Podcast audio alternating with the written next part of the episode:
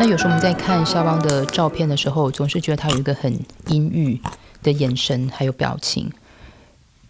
其实肖邦的身体很不好，这个从他小时候，医生称他为一个吃东西很麻烦的孩子，大概就可以理解。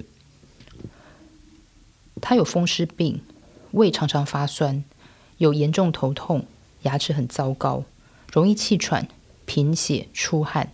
通常来讲，我们都说这样的小孩子真的非常难养。如果要去照顾他的父母，一定要有极大的耐性。肖邦其实是一个非常有幽默感的人。那他的爸爸妈妈给他一个非常充满幸福感的一个家庭，这个跟我们可能在从他的照片当中所读出来，或者是说可能从一些什么乔治桑的一些传记，或者是说在他的一些呃可能学生的口述，他可能脾气有的时候很暴躁等等，这个是有点截然不同的形象。因为在华沙的他，在童年他的确是非常非常的快乐，虽然身体真的很糟糕。所以，爱他的父母是给他这样的照顾，他们会送肖邦到不同的疗养院去休养。所以他曾在疗养院中喝过的养生饮品，包含了金属水，还有当时据说可以治疗肺病的羊奶，还有他会在那时候用橡树皮来泡的水来泡澡。那在家，他爸妈也禁止他吃农民做的黑麦面包，等于是说，对于他的一些食物，还有说他的一些生活起居来讲。我觉得他的爸妈是对他相当相当的维护。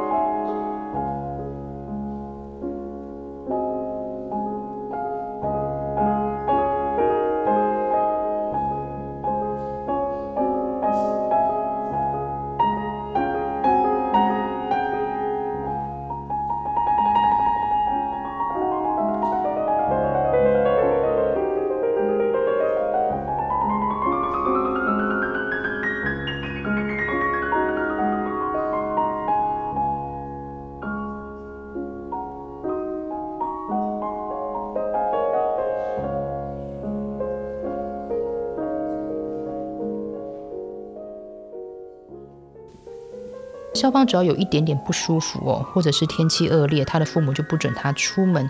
所以在念书这方面，他留在家自学的机会是比较高，至少从十三岁之前都是这个样子的。后来长大了一点，来到十六岁，他比较可以出门，可是偏偏他只要去滑冰就会跌破脑袋。之后在十七岁，医生诊断出他得了疲劳症。这个在当时来讲，就是一种随着年岁会越来越严重的神经情感焦虑症。或许也可以因此去证明，为什么肖邦在后来的时候，在精神上面会渐渐的会产生一些可能暴躁或忧郁或一些压抑的性格。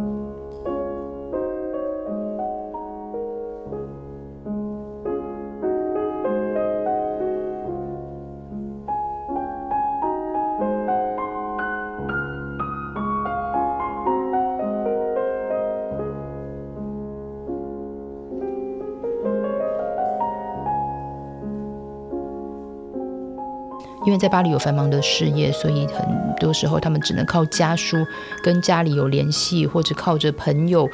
那在一八三五年八月，也就是肖邦离家大概有五年，他的父母在一封家书上面跟肖邦说，他们要到卡尔斯巴德一个在捷克的温泉城市度假。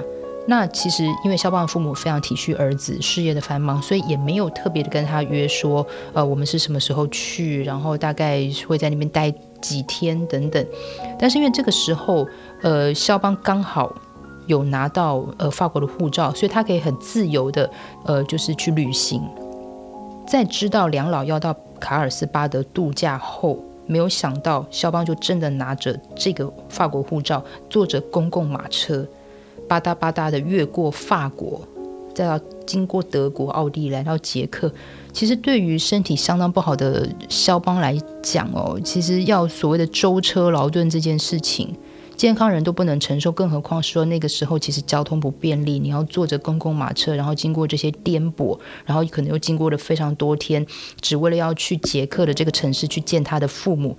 所以这个这样子的一个举动，其实给了父母一个极大的惊喜。因为父亲麦克勒在写给女儿跟女婿的信中，开心的叙述这个惊喜又欢乐的场面，说。肖邦一点都没有变，跟五年前离家的样子一模一样。所以肖邦也在这封信当中很潦草，拿过笔来写了几句给他的这个妹妹说：“上帝真是对我们太好了，我们的幸福真的难以叙述。我们彼此拥抱再拥抱，此外还能做什么呢？我今天真的什么都不要想，我只想好好享受所谓的人活着就是要幸福这件事情。这个就是我今天所拥有的。同样的父母，同样的。”即使他们老了一点，但是我们能够一起散步，谈论着你们。这是唯一封在当时所寄出的一封家书。九月十四号是肖邦夫妇辞别了儿子，开始返回华沙的归程。所以那天，当时妈妈在晚餐时已经止不住泪水了。肖邦在父母出发后，也把自己关在房间，一点都没有要出来了。所以从八月到九月十四这六周，应该是。他们的最后一句，也是最后的一面。他爸爸回了华沙之后，肖邦前往德勒斯登过夜，又转往莱比锡，第一次见到了孟德尔松、舒曼夫妇，还有等着他的是他继续发光的事业，他的健康，他的压抑。我是许佳琪，这里是不可花生，下次见。